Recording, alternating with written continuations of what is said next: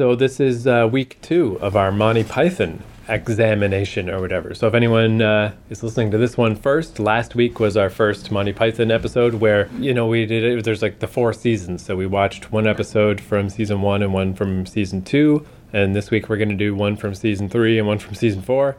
And last week we just talked about our personal experiences with Monty Python, where this week I did the proper research and went and looked into Monty Python stuff. Which, uh, I mean, I feel like if you really wanted to, you could read about Monty Python till the end of time. there is so much about this show. It's funny because we usually do these like obscure shows, right? So if I can find anything about them, that's like a bonus.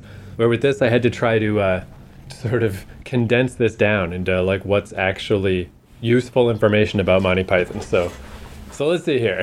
I got a lot of notes here, but I'll try to uh, streamline it a bit. So there were 45 episodes that aired over four series from 1969 to 1974, plus two episodes for German TV. Apparently, some German TV guy saw it and liked it and actually arranged for them to make some special episodes for German TV. And In one, German? Yeah, In, in German? one of them was overdubbed into German. Oh, okay.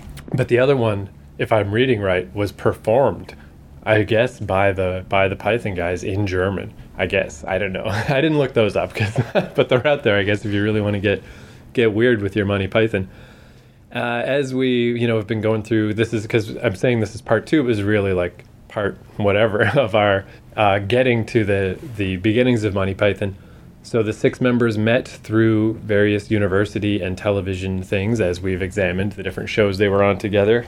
Uh, so basically, though, to uh, boil it all down of what happened with Monty Python is they had worked on these shows together, particularly the Frost Report. Everybody worked on, but they worked together in various pairs and back in their uh, respective universities. So they were offered two different shows. Like one group offered one show, the other group offered another show. But since the BBC is a relatively small, self contained place, everyone was all there together. So the six Python guys themselves kind of met and arranged. They, they, they decided like we should just do one show together. And they're the ones who pitched that idea. So the powers that be were like, oh, all right, you know, instead of two shows, we'll just make one super show with everybody. And uh, the team intended their humor to be impossible to categorize, which I'd say they did a pretty good job. Because, especially reading through this stuff, man, like, I, mean, this happened a lot when I was in New York because a lot of the people I knew there were comedians. Hearing comedians discuss and like dissect comedy is the least funny thing you could ever hear in your life. It's just, I got so tired of hearing about the nature of a joke and blah, blah, blah. And it's like that when you try to read about Monty Python, people trying to explain the style of the show and why it's funny or why it's unique. And it's just Well, like, they've been doing it since Shakespeare's day. yeah, it takes, it certainly doesn't, it takes all the energy out of it, that's for sure. I mean, I'm not saying you should never examine it, but I'm not interested in reading the examination. So, so yeah, just reading that it was impossible to categorize, I think that's fair enough. And like that the term Pythonesque kind of came up because it's easier than trying to explain what Monty Python is. It's just, it's that, it's its own thing. Although we might have to check this show out because the one show that they point to several times as if there is any direct inspiration for Monty Python, it's this guy named Spike Milligan who had a Oh, show. Spike Milligan. yeah, I know him. He had a show called Q. Have you ever seen that? Uh, yeah, don't know. So apparently, Q was you know like we were talking about uh, breaking the fourth wall last week, and we watched uh, you know Garth Marenghi's Dark Place and stuff. Apparently, this show Q was like the first show to do that, to just break the conventions of TV. Where like if a sketch was going badly, sometimes Spike Milligan he would just wander off and just be like, "Did I write this? This is terrible." Like he wouldn't end it; he would just stop. and the Python guys thought that was really funny.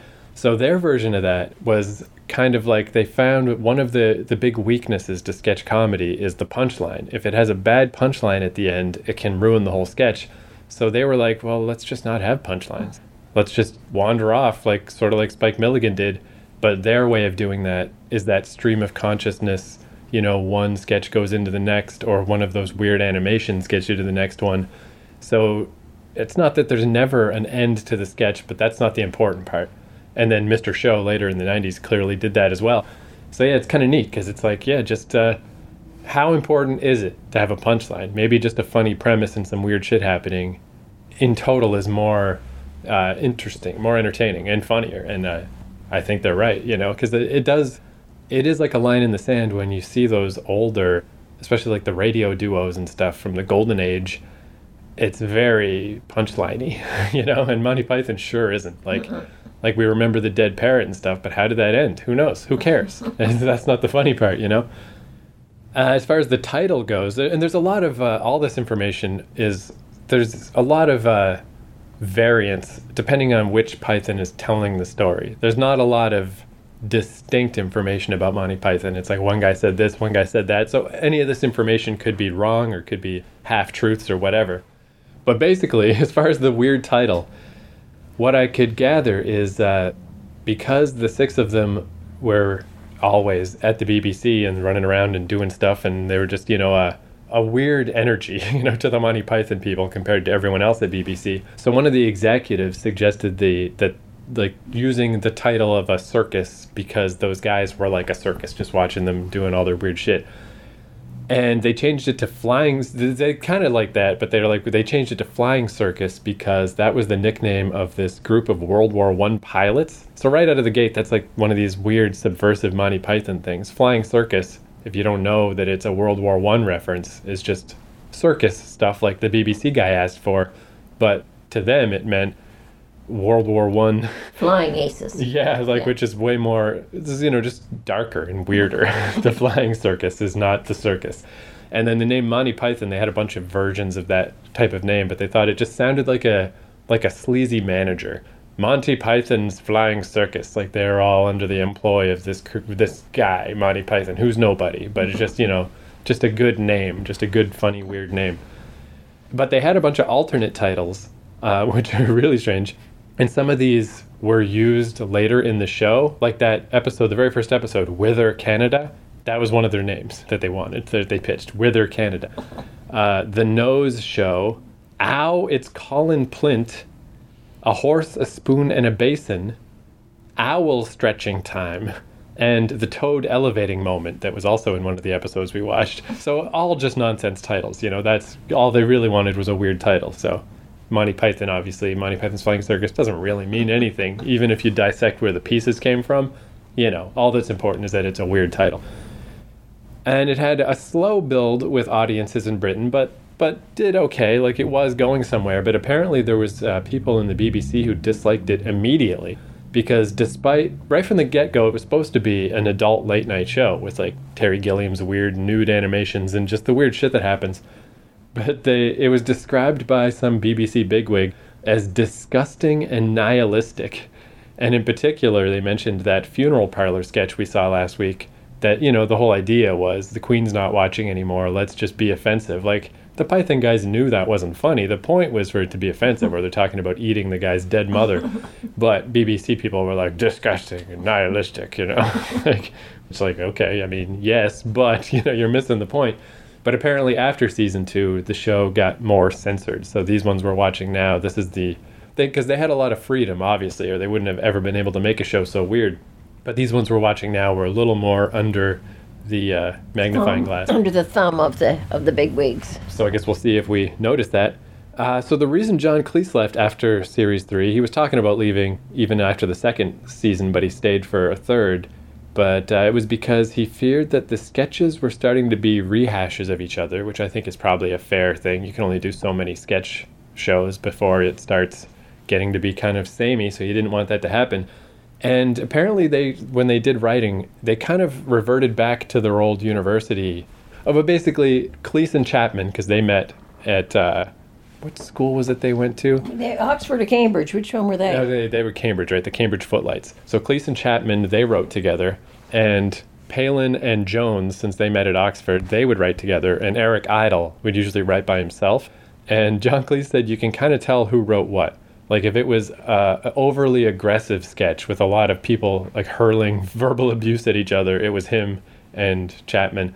If it starts with like a, a pan across a pastoral scene, that was always Palin and Jones. And if it was obsessed with wordplay, that was Eric Idle. Like that one we watched with the people who only say the start of sentences, the middle of sentences, and ends of sentences. Or like he had one about uh, a guy who pronounces all C's as B's, you know, like anything like that is Eric Idle. so that's how you can basically figure out who wrote what in Monty Python. But because uh, Cleese and Chapman were the duo that worked together a lot, um, apparently Graham Chapman was uh, he had like alcohol problems all throughout, even when he was in university and up to this point, and it was just getting increasingly hard to work with him because of his alcoholism. Uh, but the nice news is, by the time they did Life of Brian in 1979, he was sober, and he died in 89 from cancer. But his last 10 years, he was sober, so he got it together. But at this period, John Cleese, with the you know not wanting to outstay his welcome and just tired of dealing with this drunk guy, that's why he left. So it's like, okay, I mean, that all kind of makes sense. Uh, oh yeah, and I guess I should just mention Carol Cleveland because you know they often refer to her as the seventh Python. And uh, she really was just a model known for Monty Python. She didn't do anything else, but but but she did do an important role in Monty Python. Uh, also, I guess Terry Gilliam. So we never really followed him too closely, but he started on. Uh, He's the American guy, isn't he? yeah. And I didn't write it down because I don't remember now, but he started in like a magazine, I believe. He was like an illustrator for some magazine that John Cleese was involved with. And then he moved to England and started doing animations. So when the Python guys decided to combine, they also brought him in. They're like, this guy does these weird animations. And it, particularly if we're going to do this stream of consciousness thing, if we need a way out of a sketch to link it to the next sketch, what could be better than just his weird animations? Because then you, you you don't even realize there wasn't a punchline when you're watching this weird stuff that this guy made. So that's where he came from. So then, as far as coming over to uh, North America, the show was considered too British for American TV, but it became a fixture on CBC. So it started in 69 in England. By fall of 1970, it was playing on the CBC. And that's where these Americans that lived in the northern states that would get Canadian TV signals, that's when they first started being able to see Monty Python. So that's kind of interesting. Like they didn't really start airing it properly till 1974 in America. So we were well ahead of the curve in Canada. So it's not coincidence that you and all your college uh, buddies, you know, all were into Monty Python because it, it Canada is really what broke it into North America and uh, America took ages. However, once they started airing it in the States on like PBS and stuff, it gained popularity really quickly. So uh, even though it only really started in 1974, by the time Holy Grail came out in 1975, it did great in both continents. And apparently, even Elvis, in his final days, confined to Graceland, you know, he died in 77, I'm going to say. Yeah, I think he was 77, yeah. But apparently, when he was yeah just just trapped in Graceland, never left, hardly saw anybody. But people often who the people who did see him and talk to him said he often talked about his favorite Monty Python sketches. So he was just holed up in there, eating his weird, uh, you know, bacon and peanut butter deep fried sandwiches and watching Monty Python. so, I mean, it's just a weird thing to mention, but it's like, I mean, that that is kind of a testament to how immediately cool Monty Python was. That even fucking Elvis was like, "What is this show? Who will talk to me about this weird show that I've been watching?" And uh, again, like I don't know, I just picked. Uh, what are we watching? We're watching the first episode of season three and the last episode of season four. So we'll just see what happens, what sketches we get. Who knows? But uh, I was thinking maybe next week, maybe we probably won't even do a podcast about this, but maybe next week I'll just dig up some of the really famous Monty Pythons before we leave Monty Python land, yeah. just so we can. Yeah, uh, and maybe see if you can find Spike Mulligan. Yeah. Q. I think we'll do a whole podcast about that because yeah, I am curious. Yeah. I know the name, but I really can't say what I know about him. Right. But and that is, yeah, since that's kind of the purview of this podcast anyway, is to discover old TV. This seems like especially worth examining if the Monty Python guys vouch for him. I mean, hey, how bad can that be? But uh, as far as famous sketches, because we didn't really hit any of the really famous ones last week, and who knows what we'll get this week. But uh, they made a list of the 50 greatest British sketches of all time in 2005, Channel 4 did. And five Monty Python sketches made the list, and I do feel like they pretty much nailed it here as far as top five most famous Monty Python sketches. There's Dead Parrot, The Spanish Inquisition, oh yes, no one expects, The Ministry of Silly Walks, yes, Nudge Nudge. Yes. Eh? Nudge Nudge. Eh? Eh? Wink and a nudge. And the Lumberjack song. Oh, of course. yeah. I mean, because I figure you could probably dig up another 20 famous sketches, but as far as the five big ones that everybody knows, like, yeah, that they pretty would much. be them. So maybe next week, just for us, just not even on the podcast, I'll just find those ones. We'll just watch those because why not watch them again? But yeah, so for this week, if anyone's watching along at home, like I said, it is season three, episode one, and season four, episode six, because there was only six episodes, very short season. So Whicker's World and Party Political Broadcast. So this is not only with the BBC paying more attention and potentially censoring the show a little, but this season four one is after John Cleese left. So just see. I assume it's all going to be great. Though. let's Last, compare. Yeah, we'll be able to compare like the Yeah. beginning and the end. and last week, uh, yeah, it went well. I mean, even though they were more obscure episodes, they're great. They're Monty Python. you can't go wrong. So, so here we go.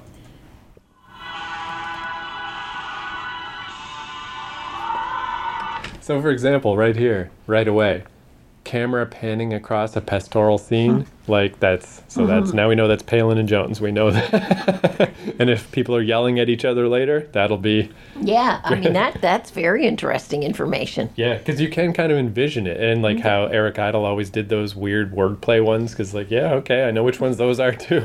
it's kind of funny.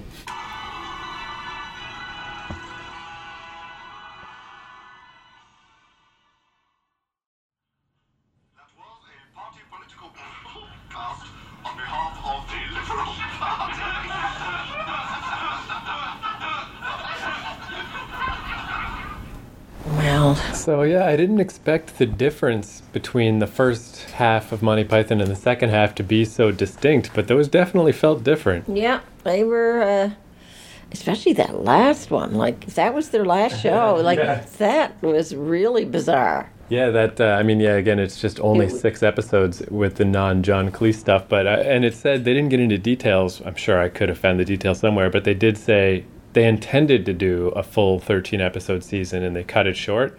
Maybe that's why. Maybe they were like, "Yeah, man, fucking the wheels have fallen off this Yeah. thing." Yeah. Like, Because that last show was like very, like a whole lot of them are, are kind of loose ended anyway, but that was really loose ended. That looked like it was just like, ah, let's just throw anything on here. although, yeah, although I was saying though, like how uh, it's still very elaborate. Like that first bit about the worst family in England or whatever. Like a very complicated set and the timing and different the props of like Yeah. ironing things. Like they put a lot of work into Yeah. it, but conceptually, it's like yeah, it just wasn't clicking. And it's funny that thing uh, John Cleese said about the different styles of sketches and how he was worried they were getting repetitious, like the Eric Idle ones in particular that are about wordplay. So yeah, we saw the people who say the start of sentences, then the you know the letters that are different or whatever. That whole last show was very wordy. And like yeah, by the time, especially that one of like people that end each other's sentences, that could, I could just imagine John Cleese being in the writing room, like, like again, we're doing this again. And when they just did all that kind of uh, crap on the Liberal Party, I presume the Liberal Party might have been in power at the time in Britain. I, I really don't know. But it was just kind of like, yeah, let's just say a bunch of crap about the Liberal Party. Yeah. And, and then they did. And they were even laughing at the end. like, And it wasn't like uh as if it was a controlled laughter as part of the skit. It was just like, whatever. and I guess that kind of ties into like the Frost Report and stuff. But yeah, like uh, political humor, it's just hard to do because because it's just a tiresome topic, no matter no matter what tack you take on it. But yeah, and even the episode three one we watched with the uh, the saga, like the feeling I got from that was now that they're three seasons in, it's like at the start they wanted to subvert comedy, so they did weird stuff you wouldn't expect. But by the time you get to season three, now you've got to subvert your subversion because people already are used to the weird stuff you did. So you're getting double weird. And like I found that one really like legitimately hard to follow. It was like complicated. Like I feel like it's like I was saying with like Mr. Show. I bet I bet if I watched all of the Monty Pythons and like episodes like that with the Njorl saga, like I bet the second time and then like the third time, you're probably noticing all kinds of connections and stuff. But the first time, that's a lot to take in. Yeah. It's not not so much funny. It's like clever more than funny, and and yeah, difficult. So yeah, the early Monty Pythons do seem like they were better, but But I guess that makes sense. Like if you're if you're gonna have like a fresh new take on comedy, how fresh is it gonna be three or four years later? But that could be part of its longevity, though, is when you finish watching one, like of those two that we just watched there. It's like instead of just saying, "Oh my God," like I'll never watch that again. It's like, no, I think I might watch that again and see what what were the connections. Like, what did I miss there? right. Because it had, it seemed to have more depth to it than just being superficial. Yeah. yeah, like like one level. It, it, it, there's there was stuff going on there that you just couldn't possibly grasp just with one viewing. And like I was asking you in between, you know, because they were making so many jokes about uh, the BBC and their historical sagas, and like people don't want to see that when they get home from work, and then tying in promotional material for Malden and just all this stuff that it just requires way too much knowledge about what you might catch on BBC in the early 70s that I just don't have. I just don't know. I'm like having to assume things, but then when you're that deep in your own head, it's hard to laugh because you're too busy trying to figure out the context of what's happening. But that is like, I, that's kind of what I feared might happen last week of just picking random episodes where I was like, maybe we'll get some duds that just will be weird and will be just not the classics. But then last week went really well. This week was more, yeah, like, I mean, it, again, it happens with every show. I mean, you could just get that weird episode of Kids in the Hall, that weird episode of whatever that just, it's just a weird one, more so than a funny one. But yeah, and definitely, because I remember just doing that, the initial brief research. Like last week, I was so confused to learn that John Cleese wanted to leave and then did leave. But now, as you see, just the even just one episode from each season, it's like yeah, I'm starting to understand his perspective a lot more. Like, you know, the party can't last forever. You can't change comedy every year. They already they, they did it. They changed comedy.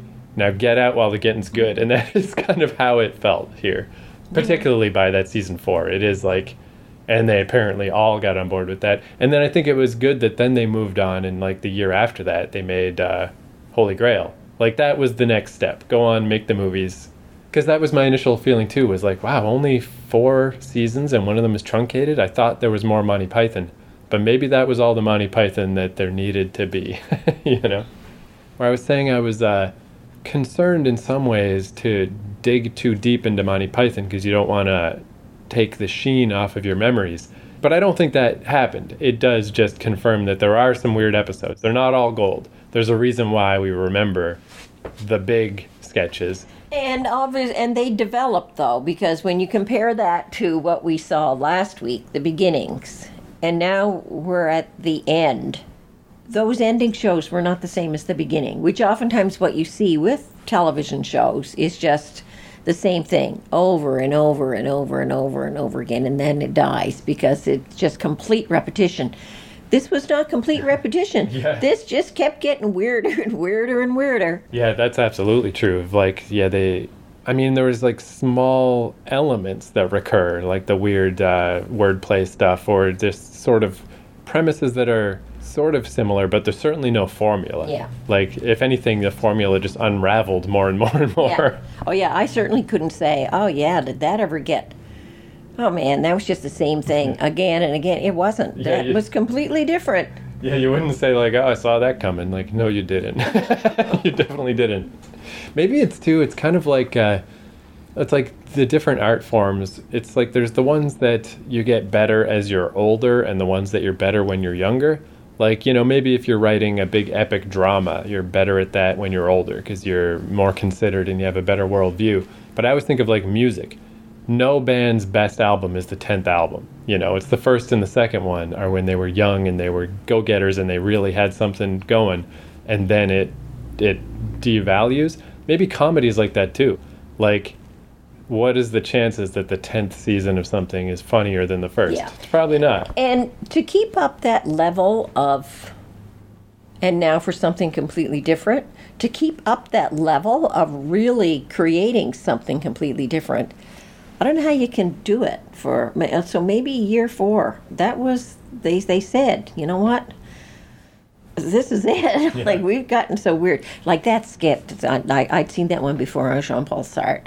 That just slayed me. Like, those old washerwomen, all knowing Jean Paul Sartre. God. Yeah, that probably was the best of the ones that we saw. And it was, again, impressive how they work it into the Norwegian saga, where now the old ladies are in there. But they didn't just show up. Like, they kind of established that they're on their way to go talk to Jean Paul Sartre. So they're on a, a raft. So it kind of, in a weird way, makes sense. Yeah, it fits. Of course. Why wouldn't they?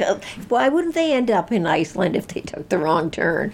And then, yeah, just that whole thing of just, they just have some philosophical argument about Jean Paul Sartre. So they go through this whole epic journey just to talk to him for a second. Like, I mean, man, such remaining. did it mean this? Uh, we. Shay told you. But that's one thing, too, that it's. And Mrs. Sart. I just loved her. Muriel Sartre with a cigarette hanging out of her mouth. He's all right in the morning, but by noon, he's home.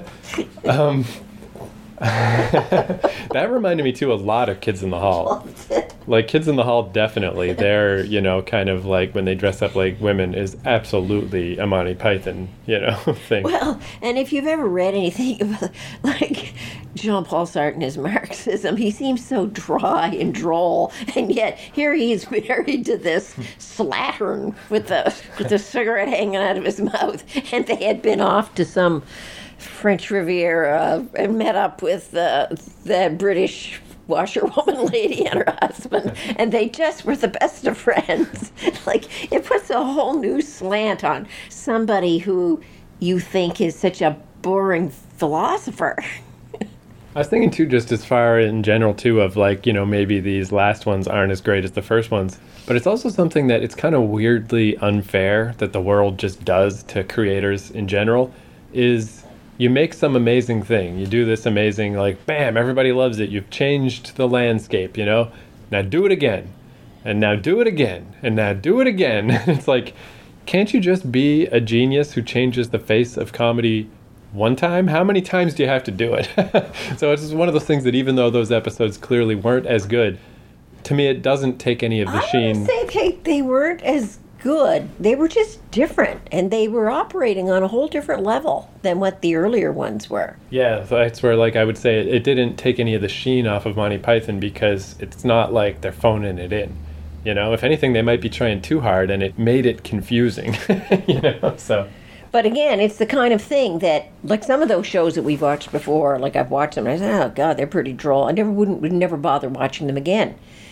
But those last episodes that we saw were so bizarre that yes, I would watch those again because I think there's there's a, two or three different levels of stuff going on there. As I said earlier, you can't possibly get that with one viewing. yeah. It's kind of like, uh, I mean, this would be an awful thing to do to ruin Monty Python for yourself. But I remember in high school, I had, I don't remember which play it was, Midsummer Night's Dream maybe, but some Shakespeare play where the way they had arranged the book was on the right page was the play, and on the left page, you know, across from it, was explanations of everything. Here's Oh, yeah, interpretations, yeah. which is that weird catch 22 of Shakespeare. There's just no way to truly understand it anymore because you can't just watch it because you don't understand it. But if you dissect it to that degree, you're also not enjoying it like it was intended. You're damned if you do and you're damned if you don't. And it could be man, maybe Monty Python's kind of like that too. If like if you really did want to, like I bet somebody's written a book where they went through every sketch with a fine tooth comb and could explain to you every reference. But that's not. But then you blow it. Yeah. Really, you need to probably yeah, like look at it the way Shakespeare, Shakespeare's people watched his plays. You had the plebs down in the front who were you know the uneducated, the guys off the street who were watching the body humor in it. Then you had the middle the middle guys, sort of you know semi literate. Who were picking up a different level of it, and then you had the highbrows who were picking up the real, oh, Which yeah, man, maybe stuff. Monty Python kind of is like that too, where uh, I was kind of had half an eye on this idea that they were more censored, and it's like, oh, maybe I guess this maybe is a little less uh, intense than the early ones. But then there's that sketch in the fourth season where Terry Jones just got fucking stabbed and is just spurting blood everywhere for like four straight minutes. He's just bleeding everywhere. So it's like, that's again, that's like if you're not getting the highbrow jokes, you're gonna laugh at the You're absurd amounts of blood. At the absurd, uh, the absurdity. But see, on, on a deeper level, they were taking a crack at the at the at the health system right. In Britain. More important to fill out that paperwork than just stop the guy bleeding all over your carpet. And I love too that the paperwork wasn't even relevant. Relevant. It's like, yeah, even I knew that one. You didn't know the answer to that. It's you know it's- Something from the Merchant of Venice. so that's what I mean when I'm saying they're on different levels. Yeah. See, that was a direct attack at the, at the government. And of course, that whole show was about the Liberal Party, which I, as I said, I presume was in power at the time. But uh, if you didn't pick up on that, or you knew nothing about the health system, the national health in Britain, yeah, you'd be laughing at Terry Jones. There bleeding all over the place, and the doctor just being so in another world, and his nurse is outside stabbing people and shooting people. well, there is too. I mean, as far as the uh, and as far as the elaborate production goes, there is like the one I especially like. There's a lot of stuff that was like complicated and like for the saga, they literally went out and filmed and all this stuff. But one of those like most terrible families in Britain, where their cat was halfway out the wall, is just someone with a cat puppet, and it just they smack it as they walk by. like, like to me that was the I like the I like that that mix of like yeah the highbrow stuff, but then just the lowbrow just and, and weird stuff like the opening of the saga, then the the Icelandic saga, and what, what do you see Terry Jones sitting nude at his piano? and how many times have we seen that throughout the whole series? So yeah, so I was thinking next week uh, we won't do a podcast about it, but I'll just dig up some of the more famous Monty Pythons, and we'll just have a nice little Monty Python just to to to finish this all off, bring it in for a, a landing. Because mm-hmm. now that I've watched these, I do not only do I want to see some of the famous sketches again, but I think it'll be interesting to see like you know the spam sketch. What were the other sketches? Like what is what else happened in that episode around that stuff? Because as non sequitur and as stream of consciousness as it is, it always does tend to meld together. So so yeah, next week we'll just take a we'll take an off week and just watch some fucking Monty Python. okay, I'm game for that.